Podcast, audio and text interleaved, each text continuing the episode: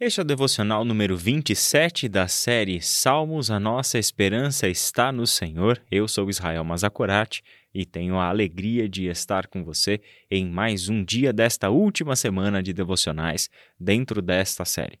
Hoje nós temos três textos propostos para a nossa leitura de base. Primeiramente, Salmos 22, 1 e 31, 5, e depois nós leremos o Salmo 37, de 3 a 7 começando então com a leitura do Salmo 22:1. Meu Deus, meu Deus, por que me abandonaste? Por que estás tão distante de meus gemidos por socorro? Agora 31:5. Nas tuas mãos entrego o meu espírito. Resgata-me, Senhor, Deus da verdade.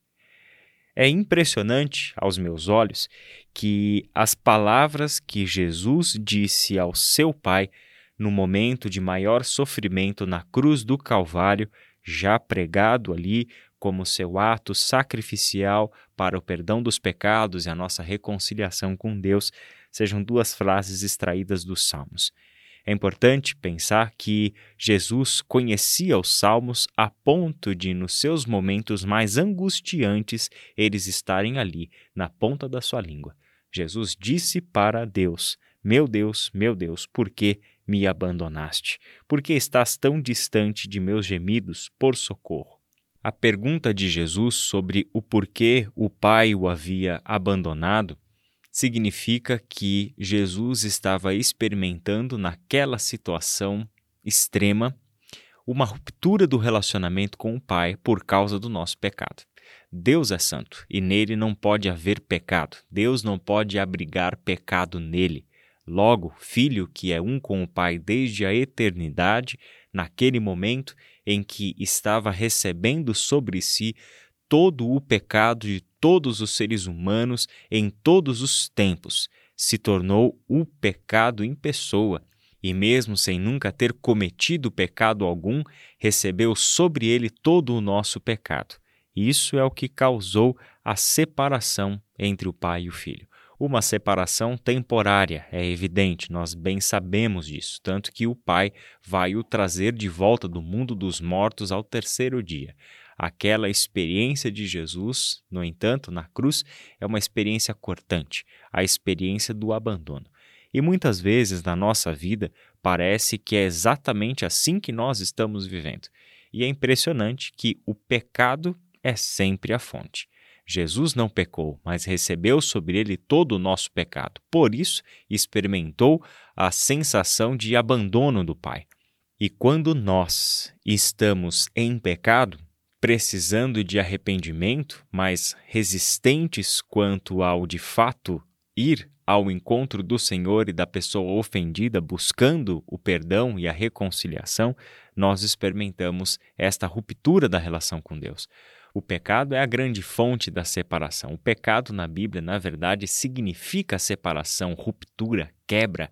É aquilo que dilacera, é aquilo que separa. O que Deus fez para ser um só e quer que seja um só. O pecado faz essa separação. Como Deus disse pela boca do profeta Isaías, são os seus pecados que me separaram de vocês. Né?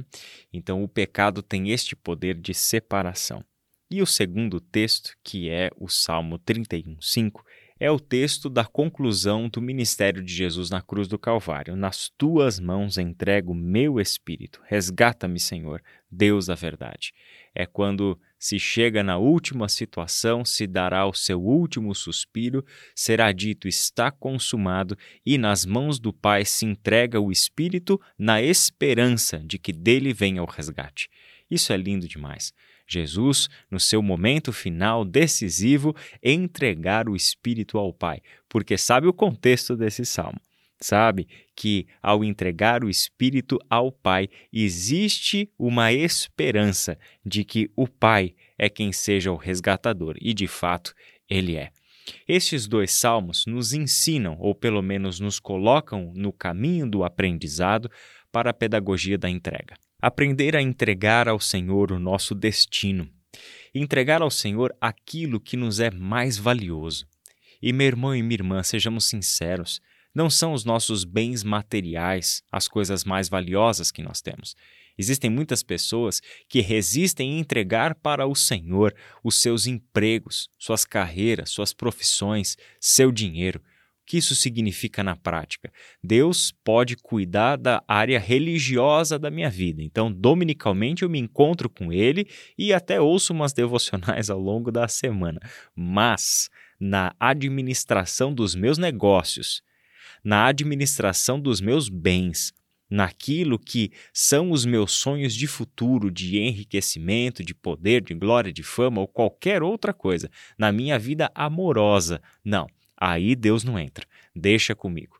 Nós precisamos aprender a entregar a vida. Porque se aprendemos a entregar o que nos é mais caro, mais valioso, que é a nossa própria vida, todas as outras coisas serão facilmente entregues ao Senhor. Por que temos que entregar as coisas para o Senhor? Porque precisamos que Ele de fato governe a nossa vida. Governe sobre nós, seja o soberano da nossa vida. Ele precisa ter o controle de absolutamente tudo.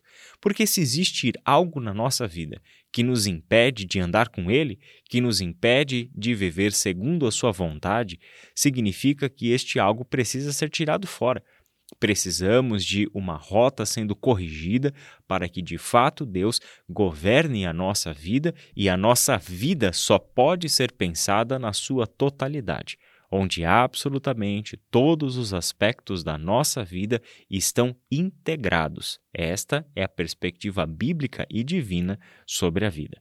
Por isso, os Salmos nos ensinam a essa necessária e dura escola de aprendermos a entregar para o Senhor a nossa vida e o controle do nosso futuro. Para nós encerrarmos essa devocional, eu quero ler com você o Salmo de número 37, do versículo 3 até o versículo 7, onde aqui nós temos todo o conteúdo que nós precisamos assimilar para vivermos a pedagogia da entrega.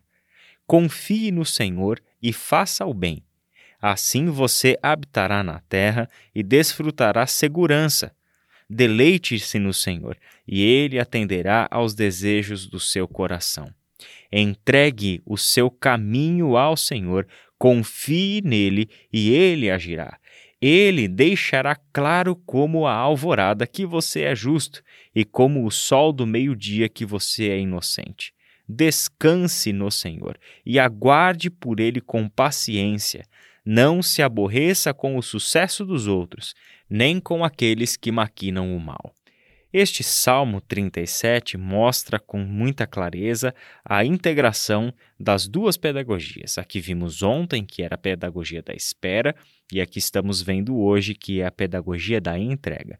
Confiar no Senhor e fazer o bem. Estas são as duas atitudes que devem estar na ordem do nosso dia e todos os dias da nossa vida.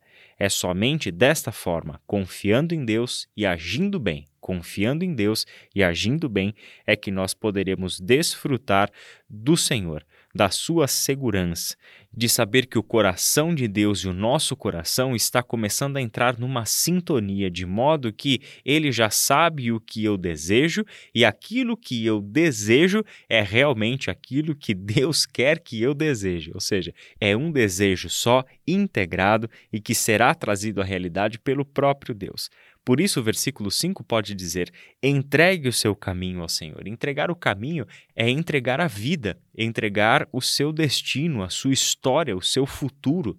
Entrega ao Senhor tudo o que é seu e tudo o que está debaixo do seu controle e fora do seu controle. Entregue tudo para Deus. E é desta forma que você viverá em paz, confiando nele, sabendo que ele há de agir no tempo certo.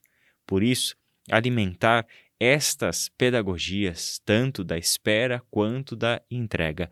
São sabedorias para uma vida boa, uma vida plena, segundo a vontade de Deus.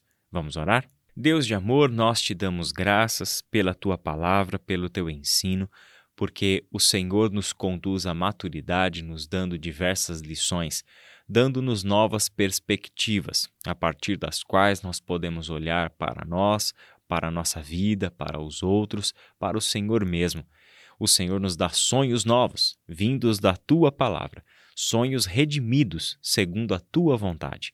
Dá, Senhor, aos nossos corações o desejo que brota do teu, a vontade que brota do Senhor, os planos que vêm do Senhor. Eles sempre serão melhores e maiores do que qualquer coisa que nós podemos imaginar. Dá-nos, Senhor, a serenidade para caminharmos contigo, nutrindo um relacionamento saudável e maduro. Em nome de Jesus. Amém.